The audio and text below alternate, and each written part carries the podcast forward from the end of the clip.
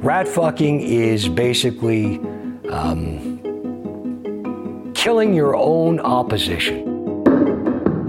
Rat fucking is internal, dirty laundry that makes its way into the media. And I take on rat fucking jobs so I can get compromising material on politicians that I can use at a later date. That's rat fucking. The Klondike Papers, the latest conspiracy theory circulating on social media. Have you guys looked into the Klondike Papers at all? This is fucked. Some crazy allegations among the Conservative Party. Those far right movements, they don't even realize who's pulling the strings. He's a con man, and I think he's a pretty good con man. David couldn't be trusted because he'd gone over to the other side and was giving stuff away to the people he's supposed to be hunting down. Some people tell you absolutely fantastical stories and they turn out to be true.